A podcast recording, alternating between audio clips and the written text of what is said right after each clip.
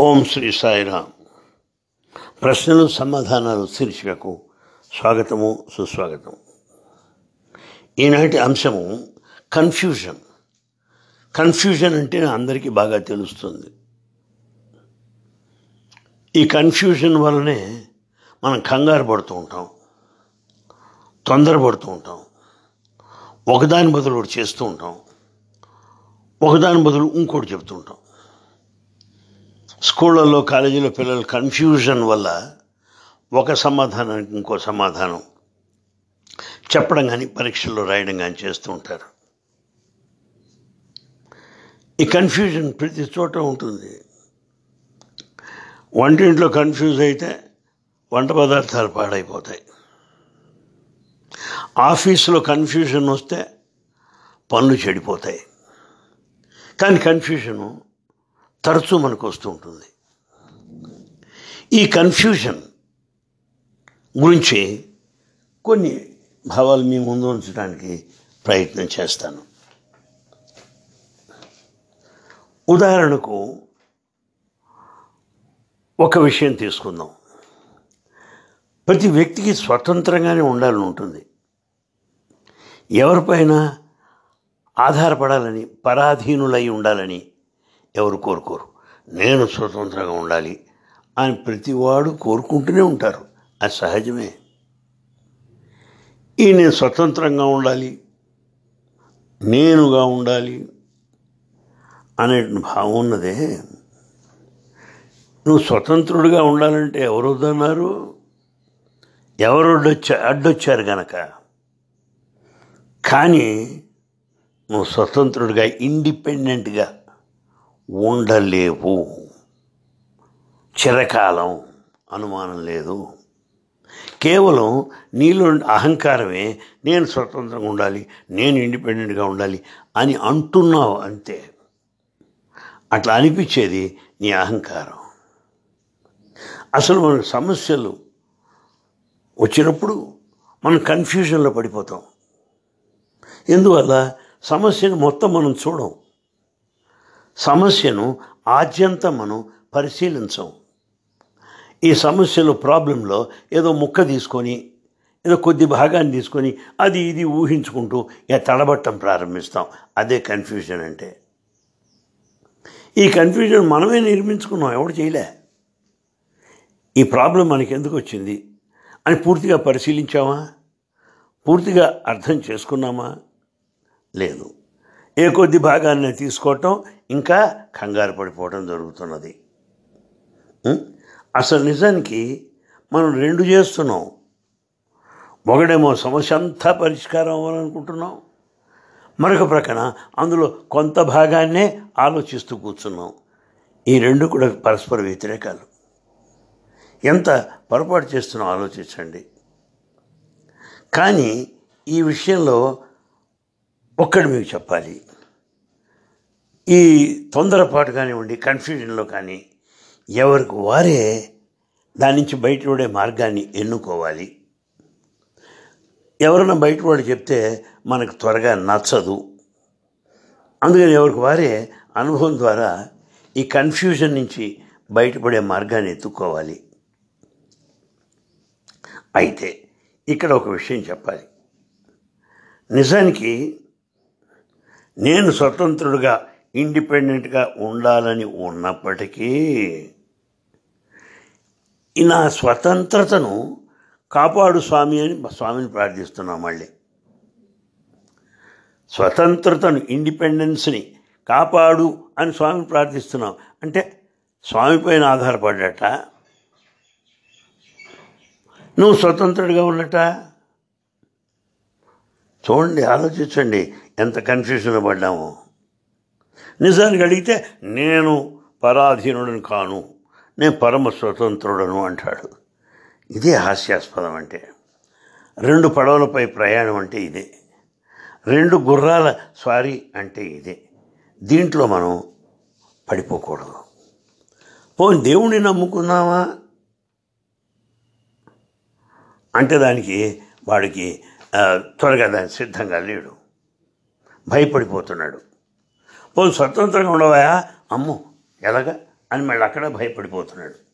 అంటే దేవుణ్ణి నమ్ముకోవటానికి భయమే. స్వతంత్రుడిగా ఉండటానికి కూడా భయమే. ఇంత భయం ఉన్నవాడిని ఎవరు బయటపడేయగలరు? ఆలోచించండి. అసలు రెండు రకాల జీవి రెండు రకాల మార్గాలు ఉన్నాయి ఒక మార్గం ఏమిటి?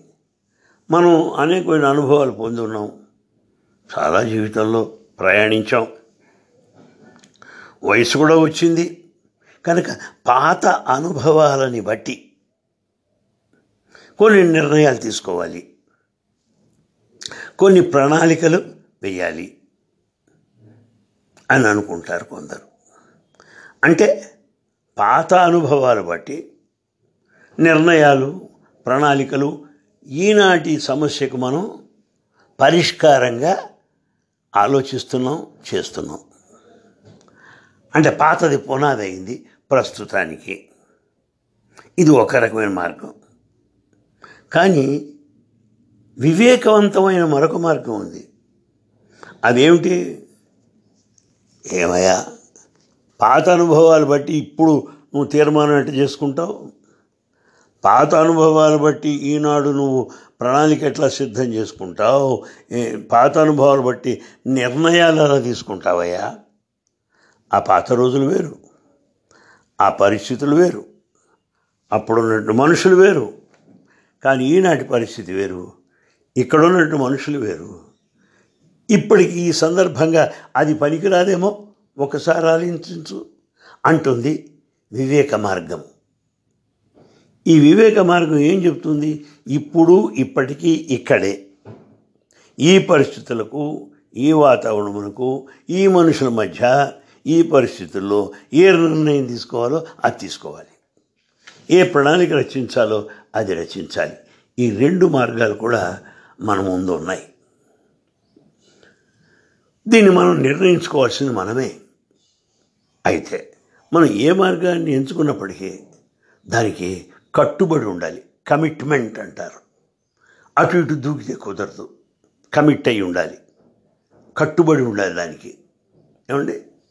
అందులో పూర్తిగా మమేకమై ఆ మార్గంలో కృషి చేయాలి పురోగమనానికి.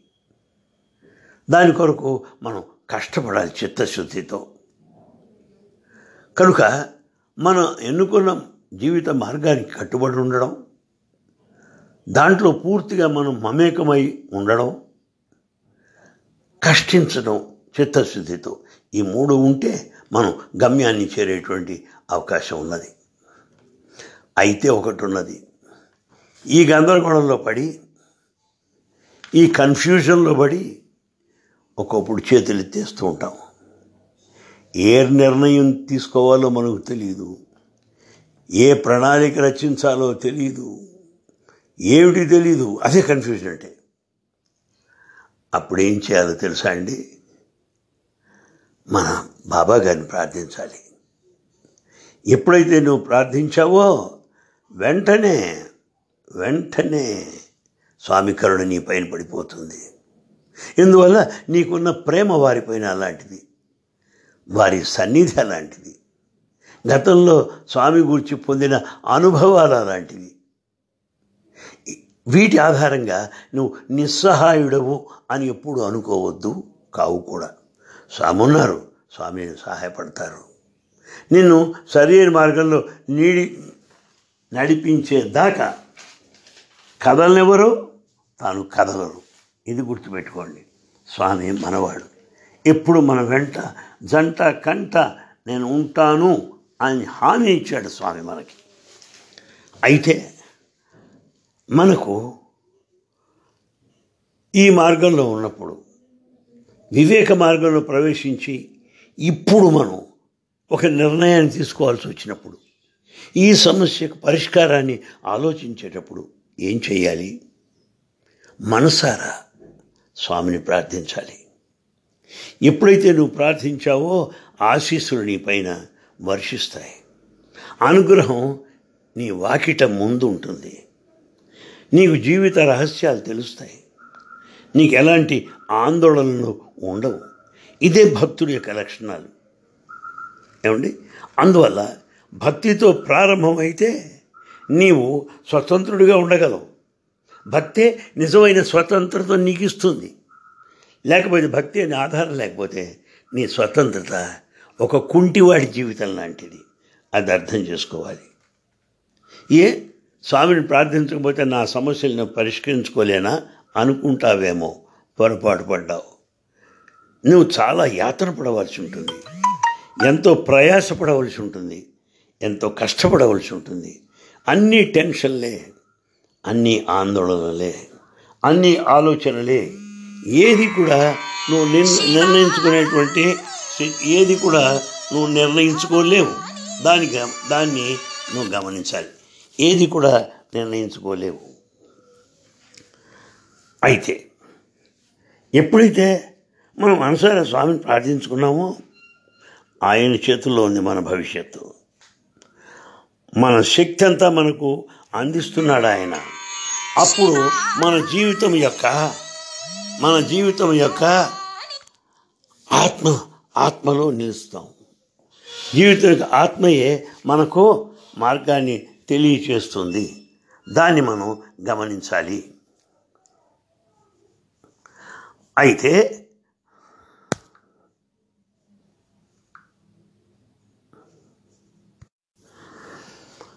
అయితే అంతా స్వామి చూసుకుంటారు. మనకు అట్టి ఆత్మస్థైర్యం వస్తున్నది మనకి. మన శక్తి మనకు అర్థమవుతున్నది. మన భవిష్యత్తు కూడా వారి చేతిలో ఉంది. మనం ఎప్పుడైతే స్పష్టంగా ఈ విషయాన్ని గమనించామో మనలో ఒక రకమైనటువంటి ఆత్మ సంబంధమైన మనలోంచి బయలుదేరుతుంది. ఏది? ఈ క్రమశిక్షణ.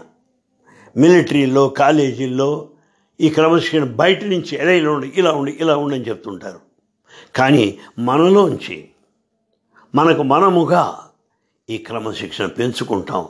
స్వామి కరుణ వల్ల. వెంట వెంటనే ఏ నిర్ణయం తీసుకోగలమో మనకు తెలిసిపోతుంది. అందులోనే అమితానందాన్ని అనుభవిస్తాం. మాధుర్యాన్ని అనుభవిస్తాం. ఎప్పుడైతే ఈ విధంగా స్వామిని ప్రార్థిస్తూ నిర్ణయాలు జాగ్రత్తగా తీసుకుంటూ కన్ఫ్యూషన్లో పడకుండా ఉన్నామో అప్పుడు మనం కొన్నింటిని వదులుకోవడం ప్రారంభిస్తాం. ఏం వదులుకోవాలి? మనం సాధారణంగా కాశీకి వెళ్ళినప్పుడు కాకరకాయ వదులుకున్నా అంటాడు వాడు. కాకరకాయ చేదు. అది కాశీలో వదులుకోవడం తేలిక. అది కాదు. ఏవైతే చేయకుండా నువ్వు ఉండలేవో వాటిని వదులుకో. కొంతమందికి ధూమపానం అలవాటు. కొంతమంది మద్యపానం అలవాటు. కొంతమందికి మాంసాహారం అలవాటు. ఏమీ లేకుండా నువ్వు బ్రతకలేవో. అబ్బా అబ్బా ముఖ్యం అనుకుంటున్నావో వాటిని వదులు. వాటిని వదిలేసాయి. అలా వదిలేయటం వల్ల ఏమవుతుంది? నీవు ఇంకా ఆత్మకు దగ్గరగా వస్తావు. స్వామి సందేశాన్ని జాగ్రత్తగా వింటావు. వింటం వల్ల ఏమవుతున్నది? స్వామి ఆజ్ఞని వెంటనే ఆచరించాలి. స్వామి ఆజ్ఞని పాటించాలి. దీని గురించి ప్రశ్నించేది లేదు. దీనికి వేరొక మార్గం లేదు అన్న నిశ్చయానికి నువ్వు వస్తావు. ఎందుకంటే ఇప్పుడున్న అవకాశాన్ని జారవిడుచుకున్నావంటే మళ్ళీ రాకపోవచ్చు. కానీ స్వామి ఏం చెప్పారో? అది వెంటనే చెయ్యడమే. దాని గురించి ఆలోచించడం లేదు. ఎందుకంటే ఆలోచించడం మొదలుపెడితే అనుమానాలు బయలుదేరుతాయి. మనకెందుకు అనుమానాలు? మా సస్తున్నాం ఇప్పటికే. అందువల్ల స్వామి చెప్పింది పూర్తిగా గ్రహిద్దాం. ఆ ప్రకారంగా ఆచరించడానికి అన్ని విధాల ప్రయత్నం చేద్దాం అని మీకు తెలియజేస్తున్నాను. అయితే మనం ఈ సందేహాలు ఆధ్యాత్మిక మార్గంలో అసలు పనికిరావు అని మనవి చేస్తున్నాను ఏమండి? సంశయాత్మ వినస్థితి అంటున్నారు. ఎప్పుడైతే అనుమానాలతో ఉన్నావో నీకు ఏమాత్రం శరణు లేదు వినశ్యతి అంత ఉండిపోతావురా నాయన అది కుదరదు అంటున్నారు. మరొక విషయం ఇక్కడ మీకు చెప్పాలి. పూర్వం ఎప్పుడో చెప్పాను బిలీఫ్ అంటే నమ్మకం అని ట్రస్ట్ అంటే విశ్వాసం అని నాకు తెలిసిన రీతిలో అనువాద వాక్యాలుగా చెప్పాను. బిలీఫ్ అంటే నమ్మకం అని ట్రస్ట్ అంటే విశ్వాసం అని నాకు తోచిన రీతిలో చెప్పాను. సాంకేతిక భాషా నిపుణులు దీనితో అంగీకరింక అంగీకరింపకపోవచ్చు. ఏదైనప్పటికీ నాకు తోచింది మీకు చెప్తున్నాను. బిలీఫ్ ట్రస్ట్ ఈ రెండు ఉన్నాయి.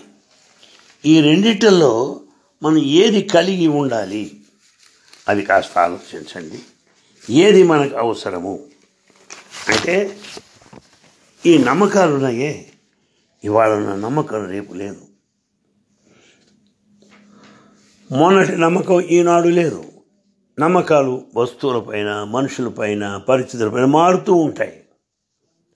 అప్పుడు ఆనాటి నమ్మకం ఈనాటి నమ్మకం వేరుగా ఉంటుంది. మనకు నమ్మకం కాదు కావాల్సింది విశ్వాసం కావాలి. ఏమిటి తేడా? కదలని సడలని మారని నమ్మకమే విశ్వాసము. మారదు కదలదు సడలదు. ప్రగాఢంగా నిలిచిపోతుంది. ఆ విశ్వాసాన్ని మనం కాపాడుకోవాలి.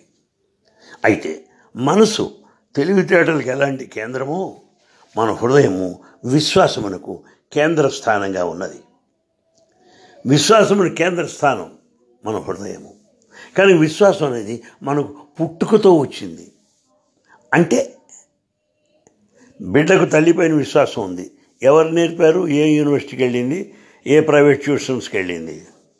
ఏ యూనివర్సిటీకి వెళ్ళింది? చంటి పిల్లకి.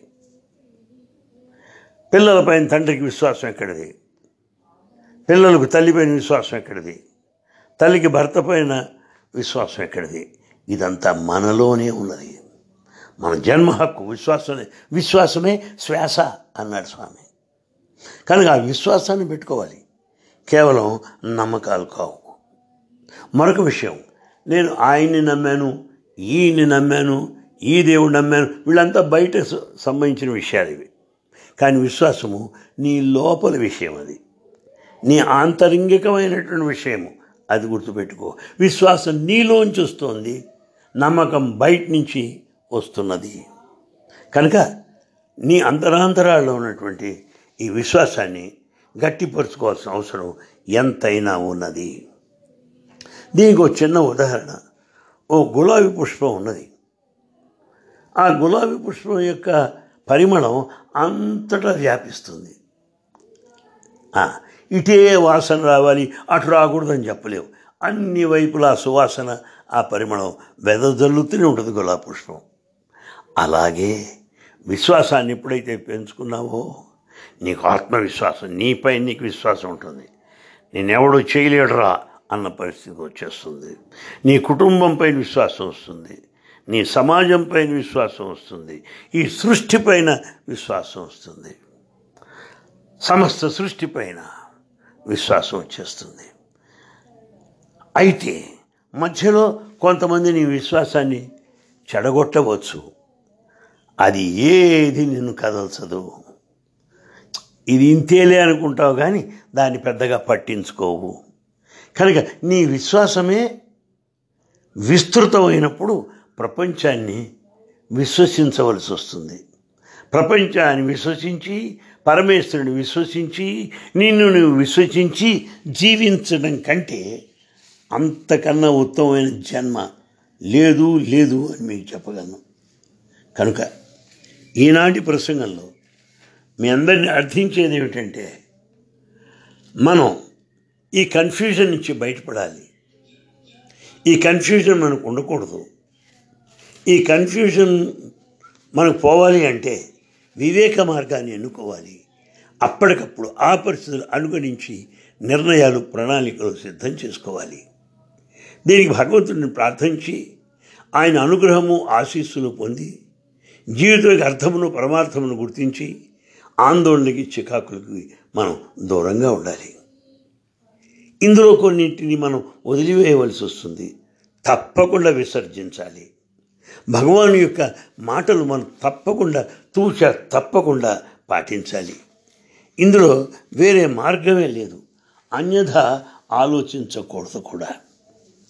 చివరిగా చెప్పాలంటే మనం విశ్వాసాన్ని పెంచుకోవాలి. నమ్మకాలు కాదు అని తమకు తెలియజేస్తూ కన్ఫ్యూషన్ అనే జీవితంలో ఉండకూడదు. భగవంతుడే మనకి ఆ కన్ఫ్యూజన్ లేకుండా చేస్తాడు. అని తమకు తెలియజేస్తూ సెలవు సాయిరాం